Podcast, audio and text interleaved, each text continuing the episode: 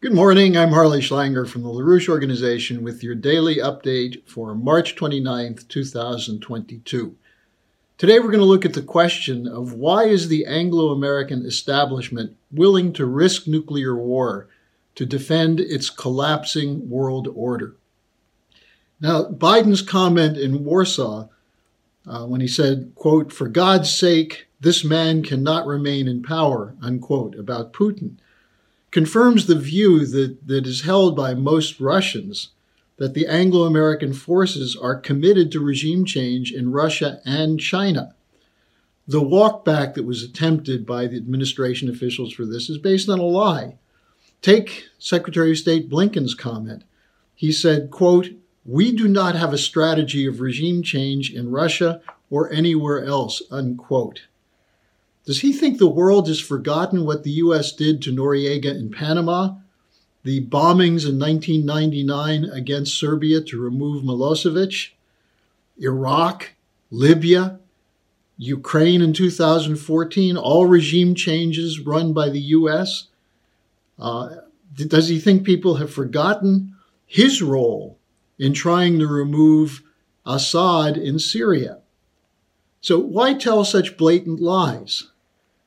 Well, we have from another one of these imperial defenders, Niall Ferguson, uh, the following comments in a recent Bloomberg op ed. He wrote, quote, I conclude that the U.S. intends to keep this war going, unquote. He said he was told that a senior administration official recently said, quote, the only end game now is the end of the Putin regime, unquote. He added, quote, I gather that senior British figures are talking in similar terms. There is a belief that the UK's number one option is for the conflict to be extended and therefore bleed Putin, unquote. And he concludes that this explains the, quote, lack of any diplomatic effort by the U.S. to secure a ceasefire, unquote. Now, Ferguson didn't go further to say that this also explains why the U.S. and NATO are supplying so much weaponry to Ukraine, but this continues to be the policy to build up a military force in Ukraine to be deployed against Russia. Ukraine as a proxy war against Russia. The, the same sentiment was expressed in, in a column by the Atlantic Council CEO Frederick Kempe, who's a leading spokesman for the Warhawk faction uh, and he speaks on behalf of the military industrial complex, which funds his think tank, the Atlantic Council. In his latest manifesto, Kempe warned Xi Jinping, the president of China, that he, quote, must begin to consider the consequences of Putin's ruin, unquote. Now keep in mind, Kempe scribbled an article the day after the Putin Xi uh, summit on February 4th where he said this represents a tectonic shift, and he said it could mean the end of the unipolar order. Well, that's in fact what they're afraid of. But why risk a nuclear war to defend a collapsing order that has little support from anyone in the world? Outside of the ranks of the criminal cabal of the bankers and corporate cartels who think they own the world order and think they write the rules of the so called rules based order. There's very little support of this. But where's this support come from? This is the British Empire. This is what Lyndon LaRouche had been writing about for over 50 years. This is what we have been emphasizing in our consistent strategic writings, our scientific and philosophic writings. That the world was divided by the British into spheres of influence into contending blocks, the strategy of divide and conquer, which is now called geopolitics. This is based on the, the, the, the emergence of the Anglo American Empire. Bringing the United States in is based on the fact that it will be an empire of British brains and American brawn.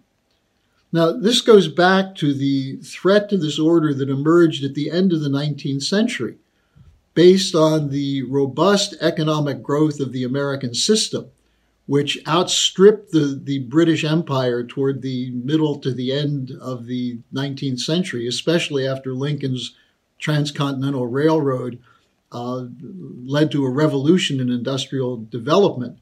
This model was then followed by Bismarck in Germany, the French, the Russians, the Japanese, all of which began to threaten the British control of trade and finance through its navy. The idea of corridors of economic development on land was the greatest threat they had ever faced. And so, what did they do? They turned to the development of a theory of geopolitics drafted by Halford Mackinder, which basically said there can never be allowed an alliance between Eurasian nations and European nations. That's the essence of the so called heartland theory or the geographical pivot of history.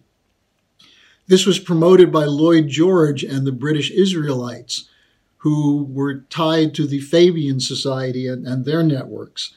This is what was promoted by H.G. Wells, the author of The Open Conspiracy, who essentially said there's no need to hide this. This is a conspiracy that we're going to carry out to keep the British Empire in charge of the world. One of the followers of this was a man named Professor William Yandell Elliott. Probably very few have ever heard of him, but he is an instrumental operative deployed to the United States on behalf of this British imperial tradition for the City of London and British intelligence. He recruited from his classes at Harvard a whole crew of genocidalists who have been placed in key positions of power. Now, you may not have heard of Elliott, but you've heard of his proteges Henry A. Kissinger, Zbigniew Brzezinski, Samuel Huntington, whose Clash of Civilizations theory is at the center of the ongoing warfare in Southwest Asia. And Satan's new playmate, Madeleine Albright, who herself mentored the current crew of killers, including Susan Rice, Samantha Power, Jake Sullivan, and Antony Blinken. Now, most of the world is now moving against this order. You're being told that everyone's with the US and the, the British in the defense of the valiant people of Ukraine, who they're willing to kill and sacrifice in order to get rid of Putin. So the, the crocodile tears you hear from this crowd for the Ukrainian people is a fraud, just as Blinken's fraudulent comment that we don't support regime change is, a typical fabrication. But most of the world is moving against them. Here's a perfect example. The British were sending a delegation to India over this last weekend. The Indian government told them not to come Instead, they engaged in extensive diplomatic discussion with Wang Yi, the foreign minister of China. Now imagine India and China coming together. Even the possibility of Pakistan working with India and China and Russia. For what purpose? To avoid a division of the world into blocks and instead move toward something different. Now, we're pulling together this, this movement to take power away from this criminal cabal. Beginning with a conference on April 9th, there is an effort on our part to bring together leaders from around the world, but including average citizens into this movement to create a new strategic and financial architecture, which is based on the principle of collaboration between sovereign nation states for economic growth and development. This is the win win strategy that's been fought for by Lyndon LaRouche for the last 50 years of his life.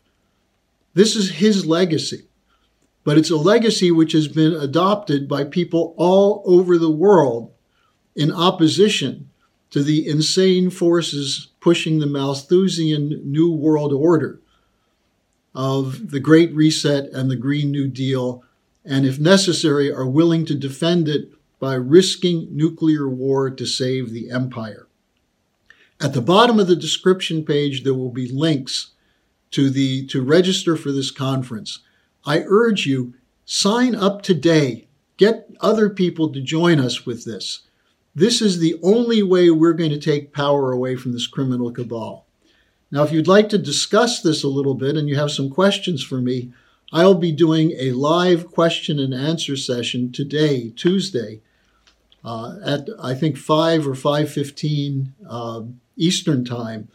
Uh, but there'll be a link to join me on Twitter if you'd like to do that. So bring your questions and get into this organizing process. Don't be a spectator because spectators will end up being fried in nuclear war.